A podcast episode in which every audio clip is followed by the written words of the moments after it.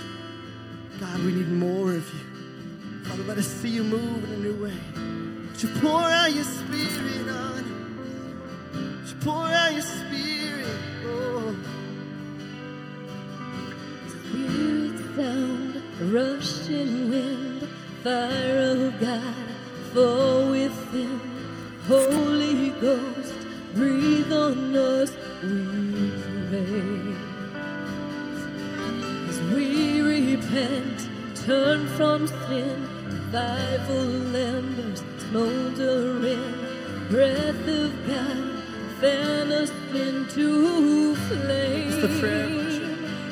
We need a fresh wind, the fragrance of heaven. Pour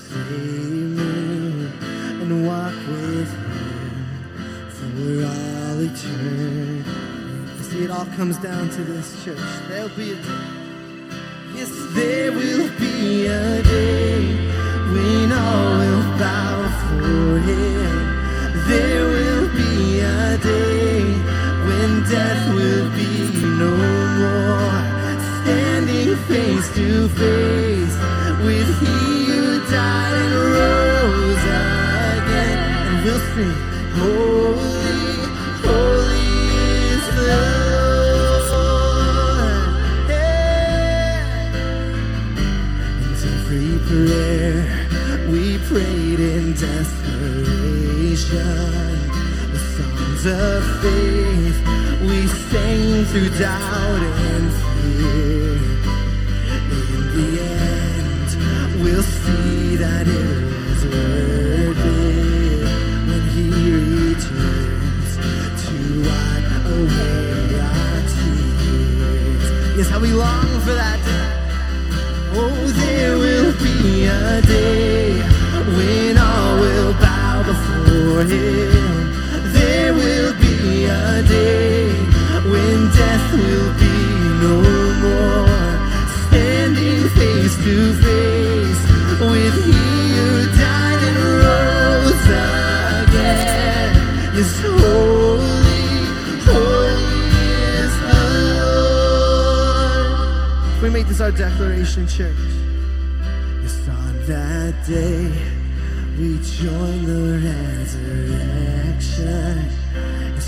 beside the heroes of the faith. With one voice, a thousand generations. Sweet worthy is the Lamb who, yes, can we sing these words again? And on that day, we join our resurrection. Stand beside the heroes of the faith. With one voice, a thousand generations.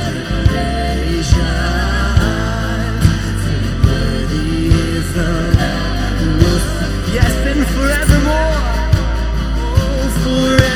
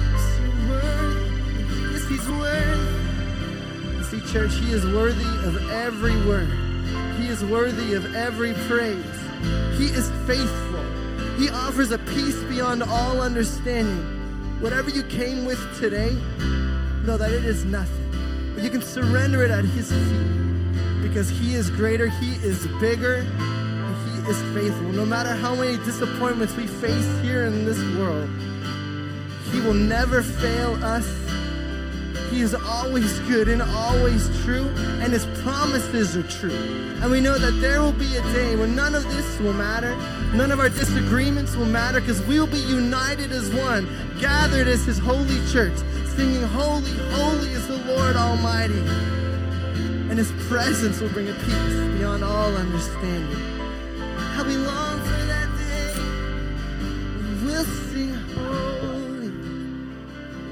Father, if we can be honest, if we can be vulnerable with you, Father, your church is tired.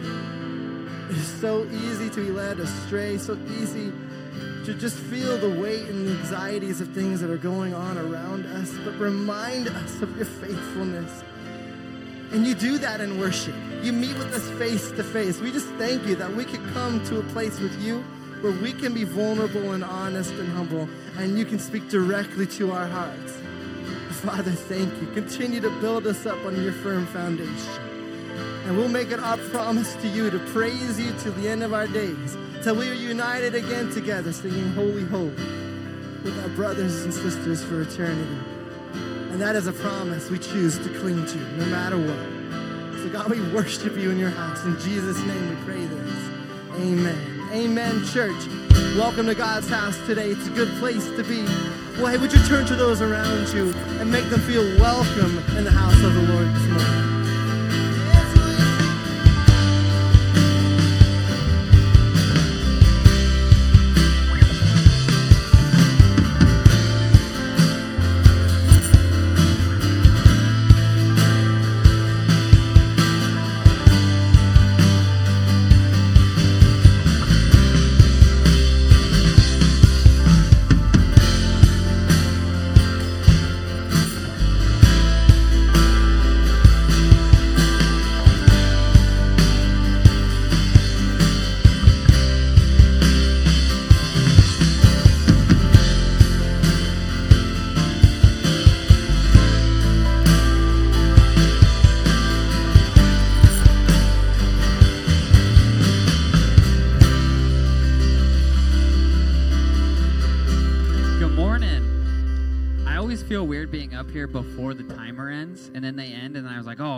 Talk now. Welcome to Labor Day weekend. Everyone here could not get a camping spot this weekend, so welcome to church. Or you just don't like camping, that's fair. My name is Tyler, and I am the online campus pastor here at MRCC. Today, I'm just going to give a couple quick announcements. We have an upcoming missions trip to Belize this winter. We're really excited about it. Uh, if you feel that you know missions is maybe something for you, or you just feel that tug that God is saying, "Hey, step out of your comfort zone and and try something new," uh, maybe this missions trip is for you. If you would like more information or have any questions, Pete and Donna uh, have a table out there uh, with a sign that says missions on it, and we would love for you to connect with them. They have packets, applications, all of that, and they will answer any question that you have. School started last week. All the parents said amen. Yeah, thank you. First service, they didn't say amen. So I was like, oh man, maybe it wasn't that good. So this week we have our back to school bash, K through 12, campus wide. There's going to be food, there's going to be food, there's going to be lots of candy, there's inflatables. It's going to be an amazing event, and uh, we're excited to have that. So this Wednesday from 5:30 to 8:30 campus wide, drop your kids off. We will pump them full of sugar and then send them home. It'll be great. Also, this Tuesday is our Back to Mops Day. Uh, so Mops is kicking off 9:30 a.m. here in the sanctuary. If you have questions or comments, not comments, only questions, uh, contact Pastor Allison at the office, and she will get you connected.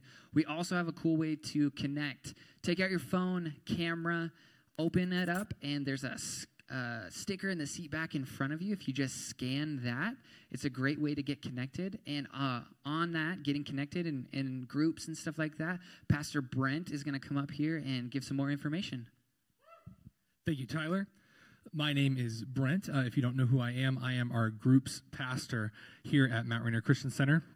And as we ramp up into the fall within the next few weeks, many of our groups are starting back up. So I wanted to let us know this morning about a few quick ways that we can get involved in groups. Maybe you feel the call on your heart that God is calling you to get involved in a group to uh, fellowship and study the word with other believers and gather together. If that's you this morning, there are three simple ways that we can make that happen. The first is there's a table out in the foyer, and there will be for the next several weeks with a simple sign up sheet.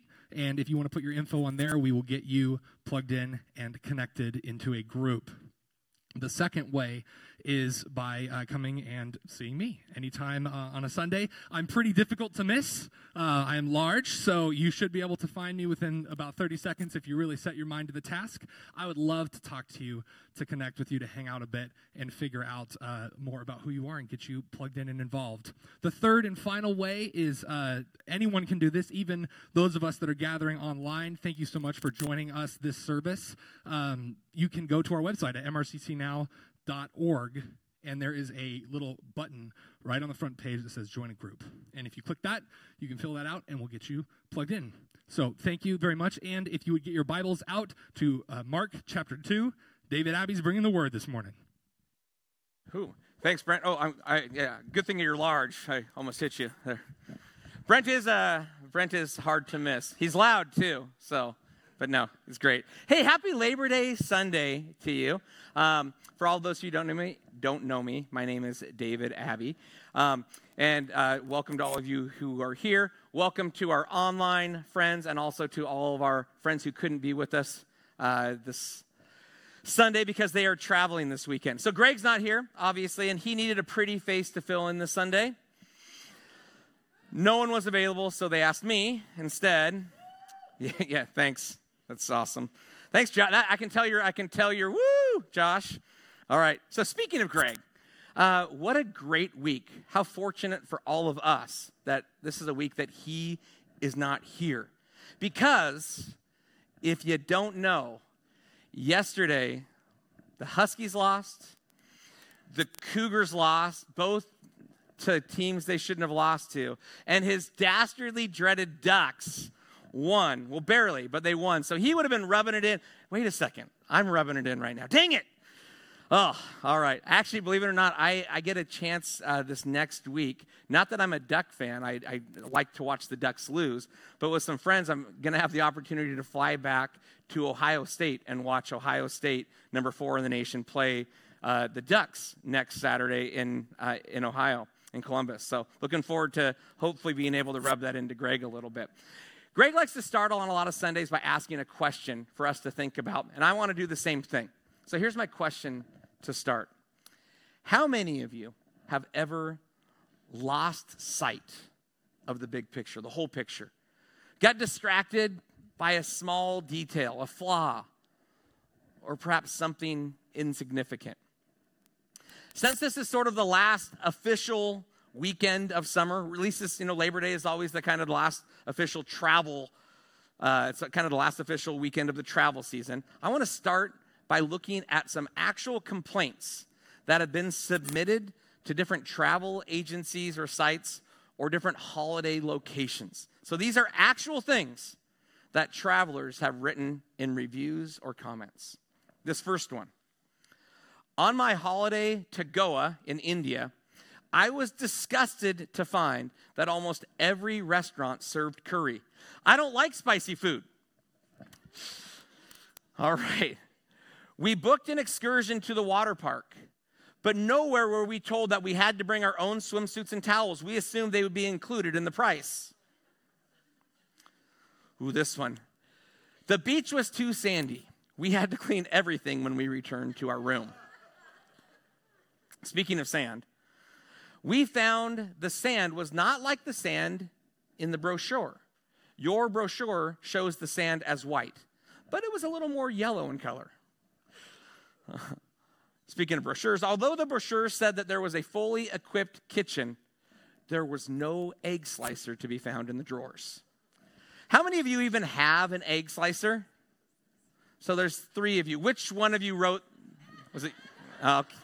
I know now. I know an egg slicer. Okay. All right. It took us nine hours to fly home from Jamaica to England. It took the Americans only three hours to get home. This seems unfair. wow. So, speaking of fairness, this next one, I compared the size of our one bedroom suite to our friend's three bedroom, and ours was significantly smaller. Okay, all right. Oh, this next one, uh, I understand this because I have children. The restaurant advertisement said, Children eat free, but my 19 year old daughter got charged for her meal. Okay, all right, and one more. My plane journey was a disappointment as the sky was too cloudy, obstructing my children's view of the sea and ruining our game of I Spy. All right, well, these travelers trivial let trivial disappointments affect an experience that should have been was supposed to be enjoyable and relaxing. But by focusing on something small something insignificant they missed the bigger picture. How much do we do the same thing with different things in our lives? See, all too often, we only see one part of a situation, only one part of the bigger picture, and we miss a whole lot of what's going on. I had a situation like this back in my childhood. It was Christmas time. I love Christmas time. It's my favorite holiday of the year. How many of you are Christmas people? Okay, I love the decorations. I really do. I love the lights. I actually I like the cold. Um, so I, I, I, don't like it when snow's on the ground. I'm in education, so I, I don't like delays and all of that. I, I, enjoy snow. It just needs to fall during winter break, right? All right. So um, so I don't want it to affect don't want it to affect the school year. Well, this particular Christmas, we had one of those rare occasions uh, in the Pacific Northwest and Seattle area where it was actually it was a white Christmas, and very fitting that it was a white Christmas for the presents that I received that year.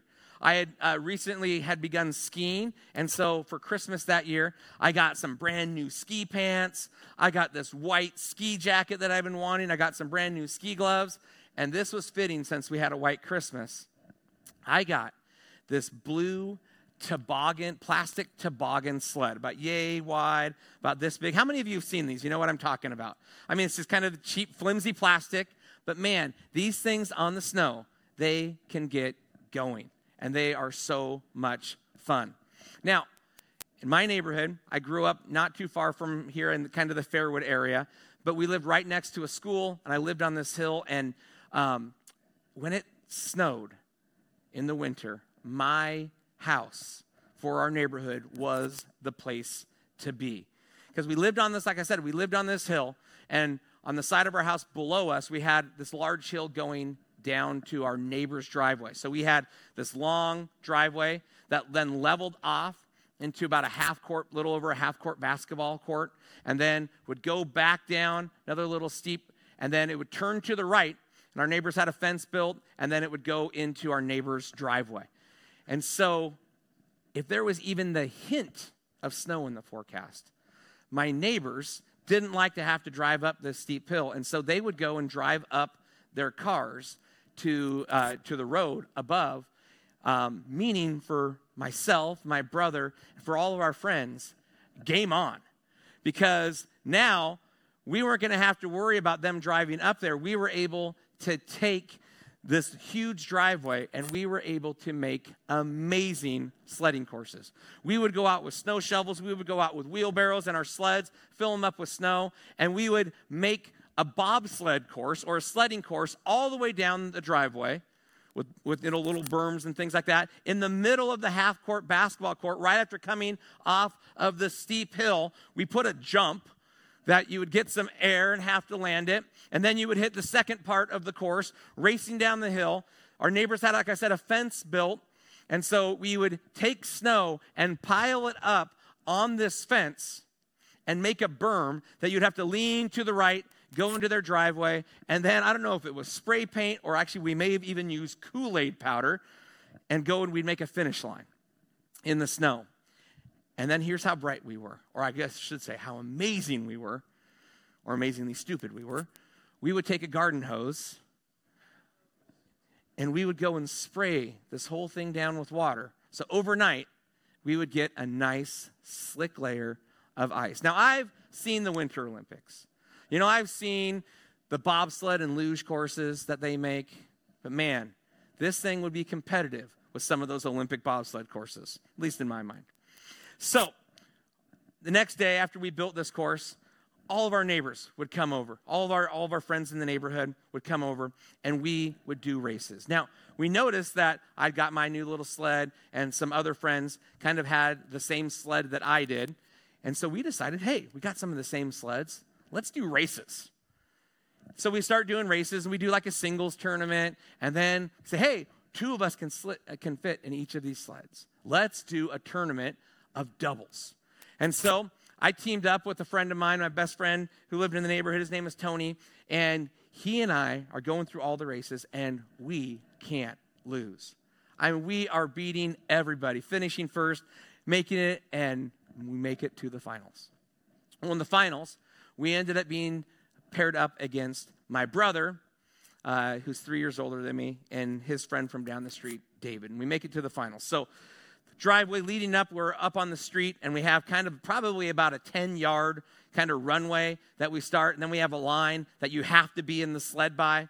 And so one of the other one of the other kids was like, "On your mark, get set, go!" And so Tony's in the front of my sled, David's in the front of my brother's sled. So my brother and I are the pushers. Now I'm, you know, he's not just older than me, but he has a little bit of a competitive uh, competitive edge over me. Um, he's tall and slim and athletic, and I am short and look like a pear. But uh, so so we're we're we're going, and even then he was still he towered over me at this point in our lives, and so he's got the longer stride. So I'm already worried about that. On your mark, get set, go, and we're pushing. I'm pushing with all the gusto I can muster, and I just happen to look to the side of me, and I see my brother kind of stumble, and I'm thinking, I got a chance. This is nice. And I make it to the line. I'm approaching the line right where I have to jump in. Perfect jump in and mounting the sled right behind Tony.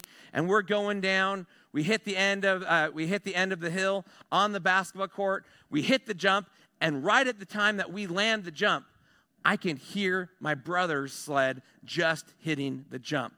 I'm thinking, yes, we got this. So you know, you get a little bit cocky, a little bit egotistical. I turn around to see how much we're going to win by as we're going down the hill. And my head is still turned behind me when we made it to the berm. You know that berm that I said that you needed to lean to the right on to make it into the neighbor's driveway? I didn't lean to the right. Instead, that berm ended up being a jump. And the sled and myself went smack dab into the neighbor's fence. Now, kind of being dazed, a little bit confused, I, I hear my brother and David celebrating at the finish line, giving each other high fives, celebrating their championship and all the glory that comes with it about beating his little brother winning the whole neighborhood championship. I was so bummed. I mean, I'd lost to my brother, and then I look down and I see the cracked and broken remains of my blue, brand new toboggan sled that had gotten crushed against the fence, either by the fence or my body. I don't know which one, but it was it was completely useless. And I'm thinking, man, we lost. My sled's broken. And Tony, my partner, is just staring at me. And I'm like, man, why isn't he as disappointed as I am? Why isn't he feeling the pain of defeat like I am? And he just keeps staring at me. And then he looked down at the ground and then looked back up at me with these big eyes.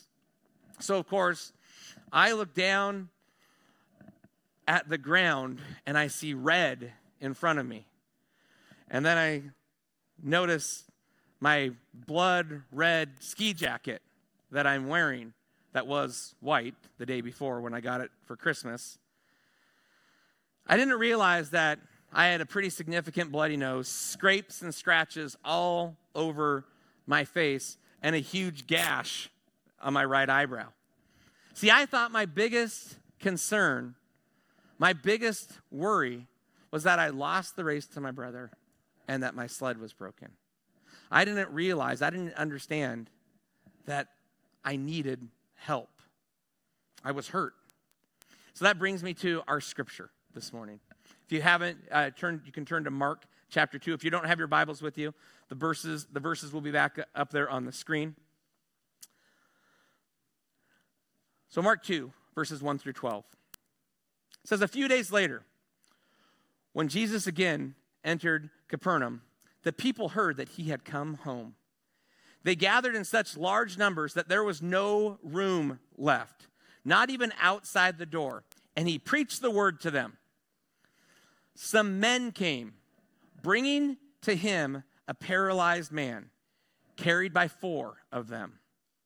Since they could not get him to Jesus because of the crowd, they made an opening in the roof above Jesus by digging through it and then lowered the mat the man was lying on.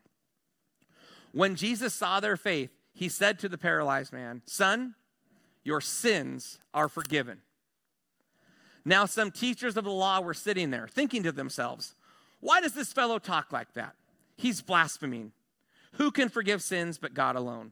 Immediately, Jesus knew in his spirit that this is what they were thinking in their hearts.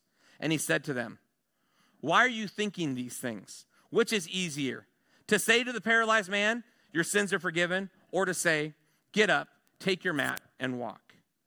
But I want you to know that the Son of Man has authority on earth to forgive sins. So he said to the man, I tell you, get up, take your mat, and go home. He got up, took his mat, and walked out in full view of them all. This amazed everyone, and they praised God, saying, We have never seen anything like this. Will you pray with me? Dear Lord, please help us this morning to hear what you would have for us to learn this morning and to grow closer to you. And all God's people said, Amen. All right, I want to take a closer look at this passage. So I spent the last 16, actually, I spent about 16 years in education teaching fifth grade. And then last year, um, I moved into a new position. I'm the dean of students, um, so I'm not in the classroom anymore. Greg likes to give me a bad time about being a dean. He always, he'll send me pictures of the dean from Ferris Bueller's Day Off, and he'll see me sometimes and he'll walk by me and say, Bueller, Bueller. Um, so, but in education, one of the things that I always like to do with, I, with, my, with my students, it, I still do this when I'm, when I'm meeting with the student, say, hey, imagine this. Put your, imagine, put your imagination cap on, and I want you to think about this. So I want all of you guys, you don't to put on your imagination cap, but I want you to picture that you're in this house. Scripture said that they had heard that Jesus had come home. So he's in this house. People have heard about him that he's going to be there. And they've come in droves. I mean, it the house is packed, shoulder to shoulder. The entire room is full. In fact, any windows, you got to think there's probably two or three people deep at the window just trying to hear what Jesus is saying. Probably two or three or four deep at the doorway, just packed. And after a few minutes of us being in this room, listening, you start to get distracted. You what what was that? A little bit of straw or some dust hit, hit, hit me in the head. Okay, I'm gonna turn my attention back to Jesus. Then a couple seconds later, man, that, there's straw hitting my head. What, what's going on? You look up and you can see dust coming down from the ceiling above you. You get your attention back on Jesus, but then bigger chunks of mud and dirt start to hit the ground around you. People are getting distracted. Probably even the Lord is getting distracted, going, what, what what's going on? And then a, a second or two later, you, you think that you can see some faint rays of sunlight coming in through a hole that's developing in the roof above you. Let me give you a little bit of background about what the houses in Palestine, where this was, would have how they would have been built. So this would have been a one-story dwelling because that's how they built them back there. So the dwelling would have consisted of the walls, and on top of that dwelling there would have been a flat roof. The roof would have been constructed by taking beams and they would have rested on the walls that spanned across the house. And then in between those beams, there would have been sticks and reeds. And then between the sticks and reeds, they would have woven a thatch. So either palm fronds or grasses. Then on top of that thatch, they would take mud and clay and put several inches thick onto on top of that thatching. And it would harden so it would almost be like tile. And down on the side of the dwelling, they would have built stairs that would have led up to the roof. Because at this time in Palestine, you would go outside to get fresh air, you would go up on your roof. Or you'd maybe go up there to eat a meal, or you would entertain company, much like we would use a deck or a patio today. So, all right, back to our scene. We're imagining that we're in this room as these four men bring their friend to the house where they heard that Jesus was. Now, these four had obviously heard stories about Jesus, they've heard accounts of him healing people. They've heard the talk, they've heard about the man. And so they bring their friend. Now, I have to imagine that there had to have been some disappointment among the four or the man on the mat when they realize that they've gotten to the house late because they're approaching the house and they see we, we can't get in. We're late. Speaking of late, that's, that's a pet peeve of mine. I am not a late person. In fact, I think you need to be early to things. Growing up, my parents, about once a month or so, would take my brother and sister and I to the movies. Now, to me, going to the movies meant you go, you get there, you get your popcorn, you get your Coke, maybe you get some candy, you get in and you pick your seat, and then once you're seated, you watch the previews of the coming attractions of what's coming. That wasn't the way my family worked, though. Oftentimes, I mean, we, we where we lived, there was a movie theater, you know, a couple movie theaters about 10, 15 minutes from us. And my parents would wait about the time, the advertised time that the movie was supposed to start, and that's when we'd get in the car. So, more times than once, we would show up at the theater and the previews would already be over and the movie would be starting, or we would get there at the end of the previews and you get stuck in the front row seats where your neck is turned. And I have some people looking at me going, what, What's a movie theater? Do they still have those? We'll get back there. We'll, we'll, we'll, be, we'll, we'll be able to see those movies. If you don't know what a movie theater is, where you actually sit in theater seats and you watch, okay, all right, enough of my rant. All right.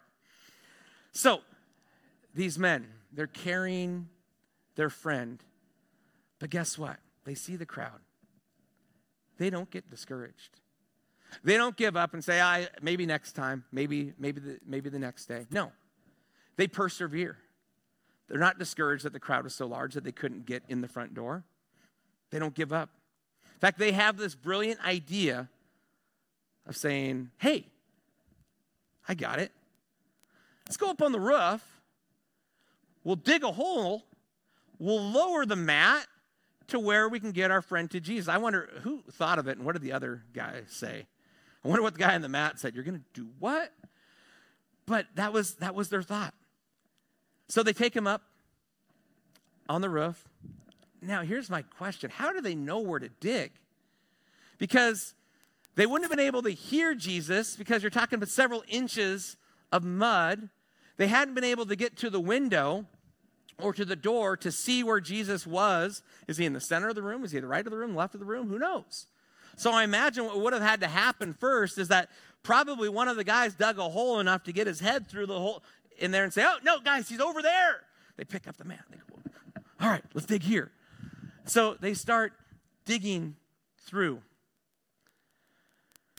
So they dig this hole large enough that they're going to be able to lower their paralyzed friend to Jesus. And they do that. We're all watching, we're all there, and we see this. We're going, what's going on? And then I think about what these four would have thought when they lower them Jesus. And what does Jesus do? He looks at the guy who's paralyzed and he said, Son, your sins are forgiven. These four are thinking, What? Jesus, he's paralyzed. He can't walk. But Jesus said, your, your sins are forgiven.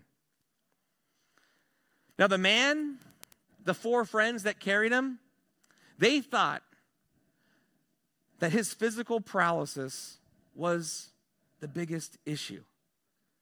See, just like me with my sled, they lost sight of the big picture. Jesus, on the other hand, could see the whole picture. He knew this man wasn't just in need of physical healing, he knew this man needed spiritual healing as well. Friends, aren't we just like that man on the mat? We need Jesus. We are all paralyzed in our sins. We all need the saving grace of our Father in heaven to forgive us. Jesus' message to the man on the mat is also his message to you, to me, to each and every one of us. Son, daughter, your sins are forgiven. Pick up your mat and walk. See, when you accept that forgiveness from God, and accept Jesus as your Savior and your Lord, you are healed. Because we know what it says the wages of sin is death, but the gift of God is eternal life in Christ Jesus our Lord.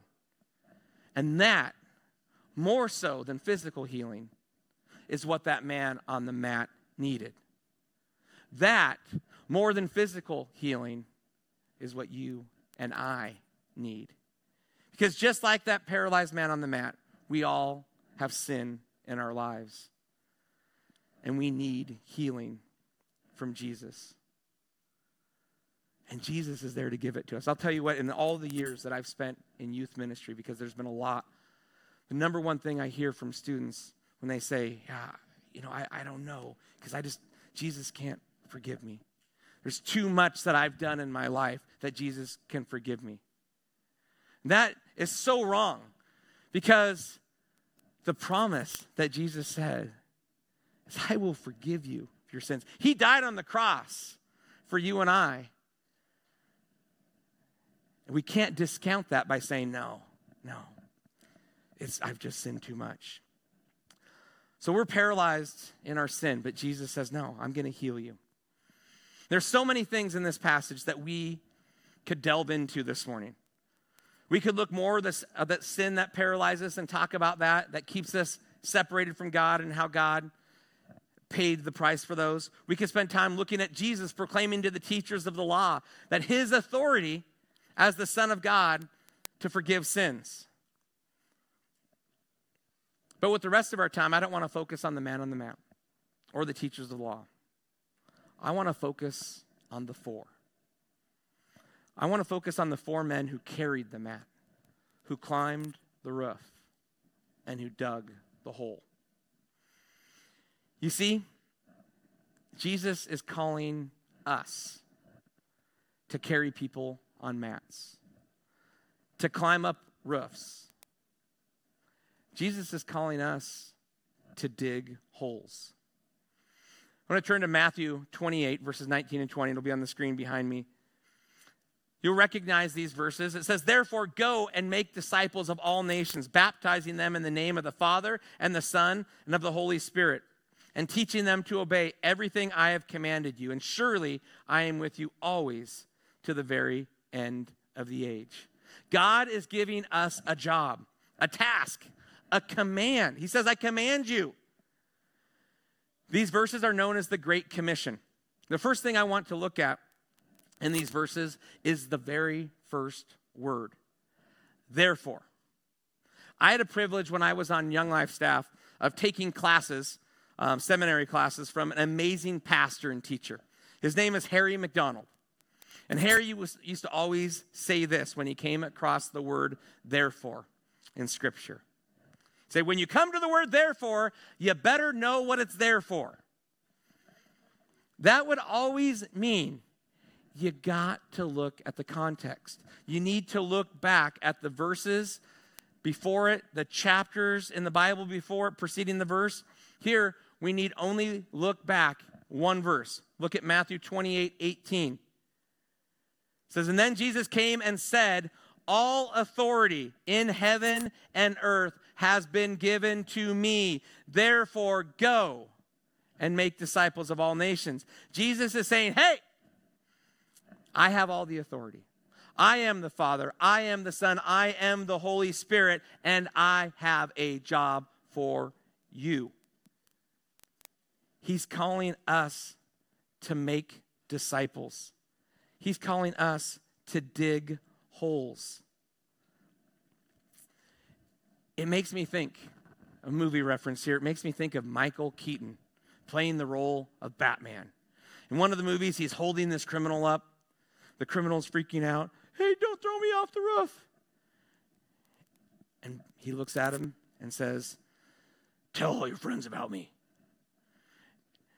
Now, that's the same message that Jesus is saying to us in the Great Commission. He's saying, Tell all your friends about me. Right now, I want you to think, as I'm speaking this message, I want who, who is God putting in your heart? Who is God putting in your mind that you know in your life that needs to be carried to the feet of Jesus? I started working on this message several weeks ago. At the very beginning of summer, Pastor Greg had approached me and asked me to speak at some time in August. Um, and then I was scheduled, I was actually supposed to be preaching uh, the week that Greg actually came back from being sick. My wife, if you didn't know, actually, I, I forgot to say this. Um, pastor Allison, that is my wife, our children's pastor. So she spoke one week, and then I was supposed to be speaking the next week, and I was working on this message for that. Um, but you know what? It shows me that God has a plan. Because last week, Greg even uh, Greg mentioned in this sermon last week that he and Pastor Weston don't talk about the worship set that Weston and the worship team lead each summer, uh, each Sunday. And Greg was saying how amazing the Holy Spirit works as the worship songs that we sang last week went along so well with the sermon from last week. You know, when he was saying that, I was thinking the exact same thing because I had my notes already prepped and pretty much my sermon already written for this week, not knowing what Greg was going to be preaching. I'm thinking, man, God is awesome because my message went so long following in what Greg was talking about. Because last week, Greg's message was the faithful. He spoke on how important it is the faith that we have in Jesus. We must have faith. So we look back at Mark 2, verse 5. I want us to notice this. It says, When Jesus saw their faith, he said to the paralyzed man, Son, your sins are forgiven. This is so significant and so important because he doesn't say this to the man on the mat, I see your faith. No, he sees it in the four. Because these four had faith that if they brought their friend, if they could get their friend to the feet of Jesus, that Jesus was going to have the power to heal them. And so when he saw their faith looking up, then he looked at the man and said, Son, your sins are forgiven. Last week, Greg shared a definition of faith that I'm going to take and use because it's, it's so spot on. Faith is when you act on God's word, even though you don't know how it will work out. When those men decided that morning to carry their paralyzed friend to Capernaum, they didn't know how it was going to work out. When they saw the crowd and decided, hey, let's go up on the roof and dig a hole, they didn't know how it was going to work out. And when they decided to lower their friend to the feet of Jesus, they didn't know how it was going to work out. But they had faith. Hebrews 11:6 says this, without faith it is impossible to please God. And I don't know about you, but I want to try to please God in my life. I know I'm not perfect, but I know I'm forgiven. And God is calling us to action. And that action requires us to have faith, to act in His words, digging holes, bringing others to the feet of Jesus. And I know it can be scary.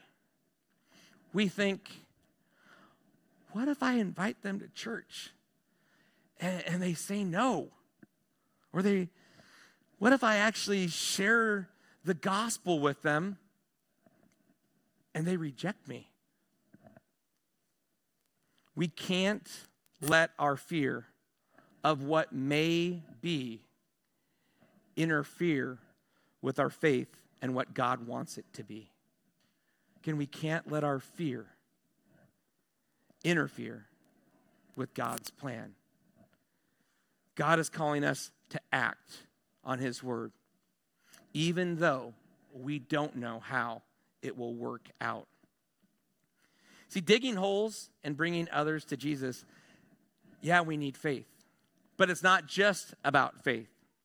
1 Corinthians 13 13 says this And now these three remain faith, hope, and love. But the greatest of these is love. We bring others to the feet of Jesus because God has called us to love them. Matthew 22, 37 through 39 puts it best. This is Jesus talking. Jesus replied, Love the Lord your God with all of your heart, with all of your soul, with all of your mind. This is the first and greatest commandment.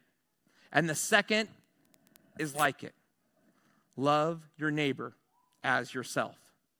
This verse spells it out so well what God wants from us. He wants us to love the Lord first and to love others second. One of my favorite verses when I was in youth ministry at several different churches, this was always the core verse for the youth ministry that I led. It's 1 Thessalonians 2 8. It says, Because we loved you so much, we are delighted to share with you not only the gospel of God, but our lives as well, because you've become so dear to us. In our last few minutes, I want to take a look at how do we do this? How do we, through faith, hope, and love, carry others, dig holes, and make disciples? I always say that we can do this by having a life of joy. Joy, J O Y. It's an acronym, and this verse spelled it out for us. How do we have joy? Jesus others, yourself.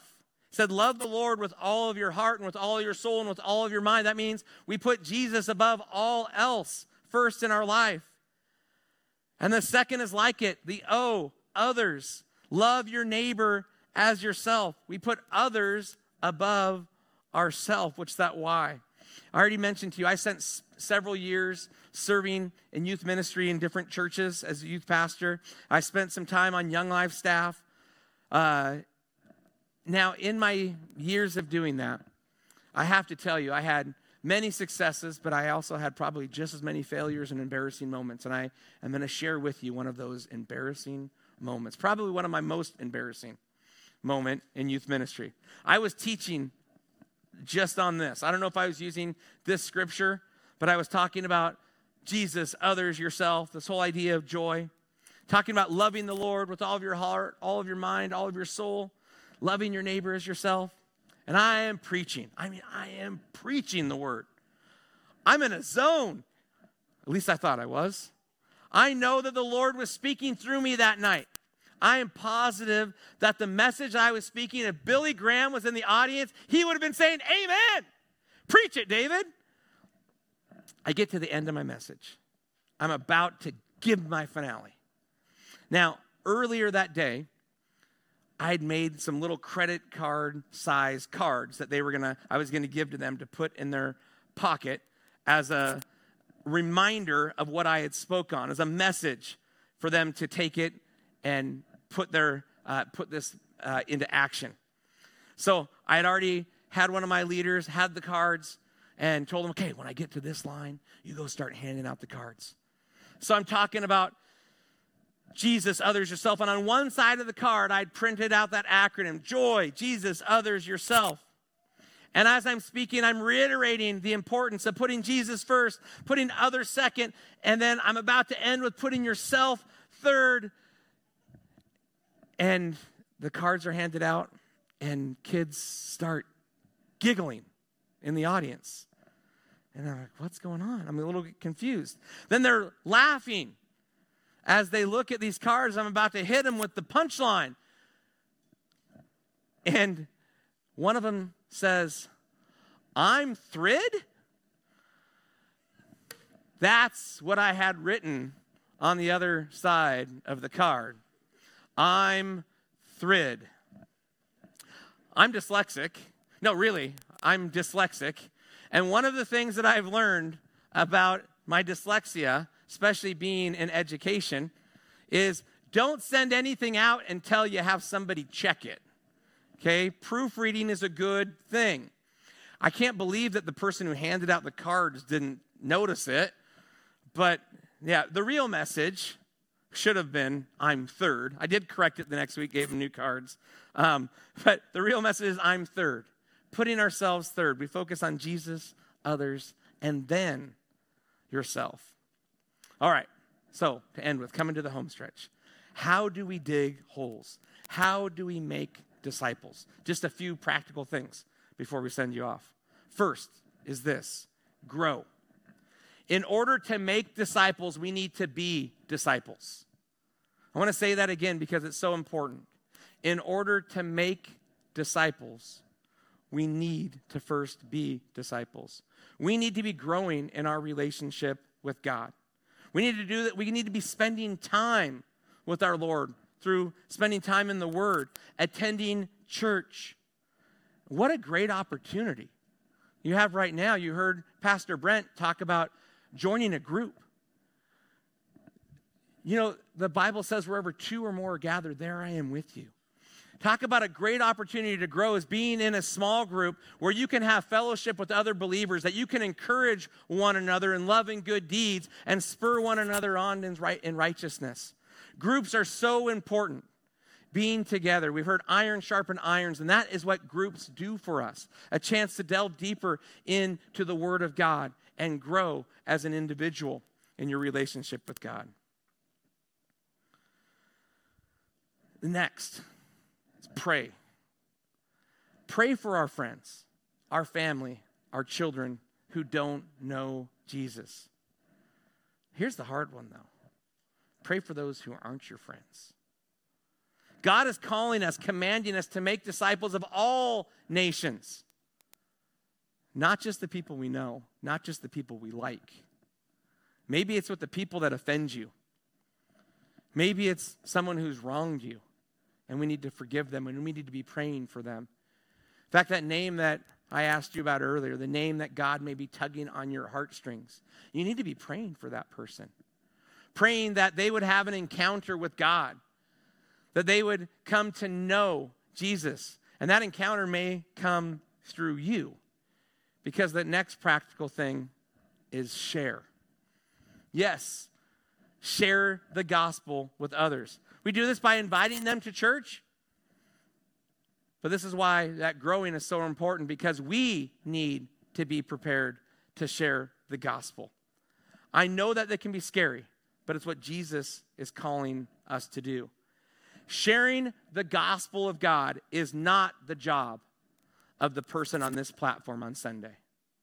It's our jobs every day. And not just with our words, but our lives as well. Like 1 Thessalonians 2 8 said, because we love you so much, we are delighted to share with you not only the gospel of God, but our lives. The next practical thing is give.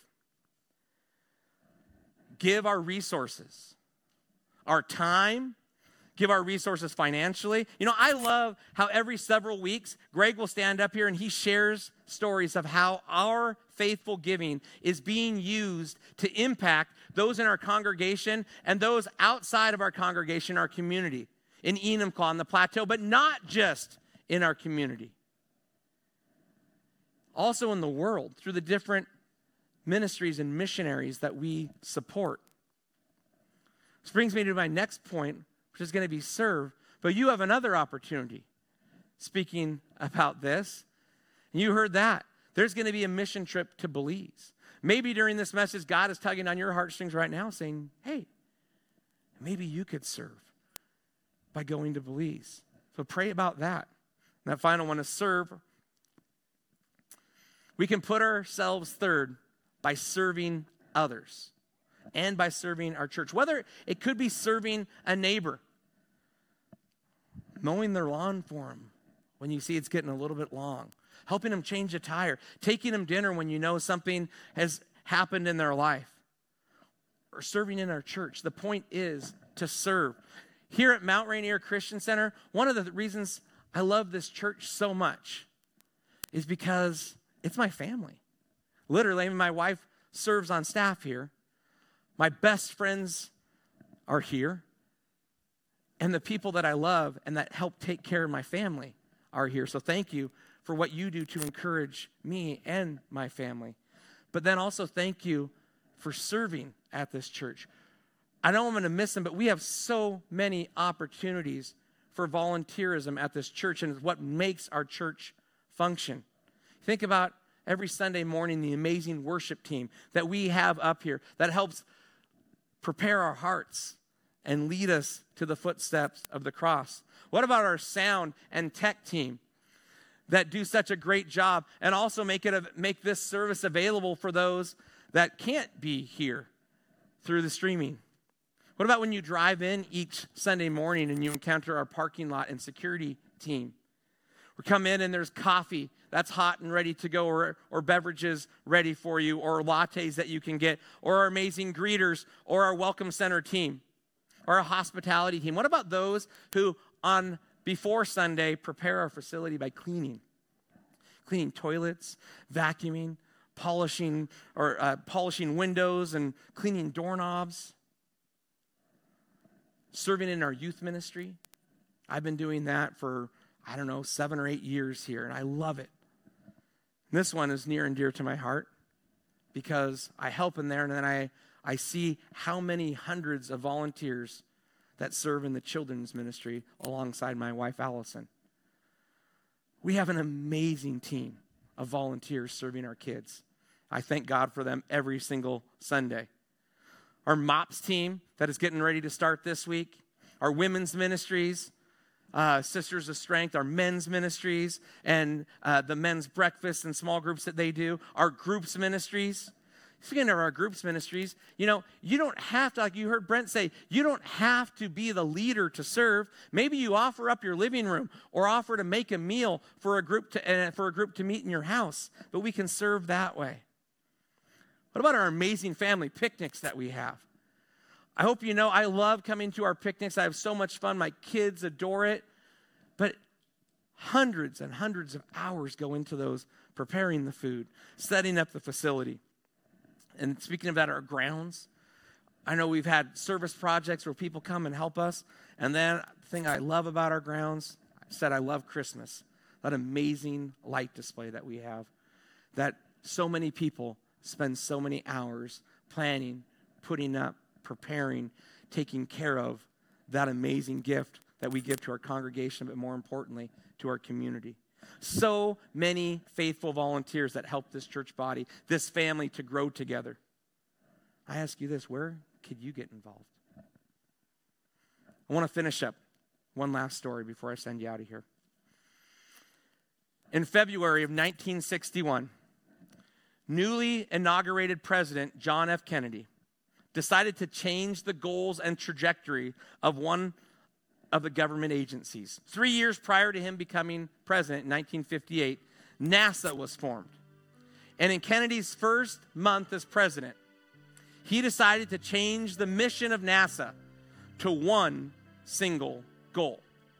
And that goal was to put a man on the moon and then safely return him to Earth. To achieve this goal, millions and millions of dollars were added and spent through the NASA budget. The agency grew to over 400,000 employees focused on this goal. A year later, in 1962, President Kennedy visited a NASA facility for the first time.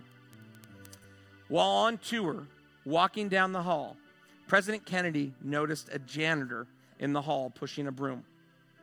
Kennedy walked away from the NASA managers and administrators, his presidential aides, and his Secret Service detail, and he approached the janitor and said to him, What do you do? The janitor looked at President Kennedy and said, Mr. President, I'm helping put a man on the moon. He didn't state the obvious. He didn't say, I clean floors, I mop toilets, I clean the lunchroom. No, he knew the bigger goal, the bigger purpose for his job. I'm putting a man on the moon.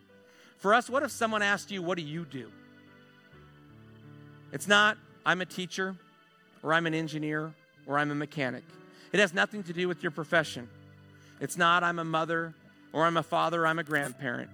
And it's not, I lead worship, or I serve coffee, or I'm helping in children's, or I'm putting up Christmas lights. You're not just tithing or praying for others, you're digging holes. You're lowering others to the feet of Jesus. You're making disciples. Will you pray with me? Father God, thank you so much, first of all, that you forgive us our sins and that you call us to get up, take our mat, and walk. Father God, I pray that you would put us each into positions to walk towards others, to pick up their mat, and to carry him to your feet.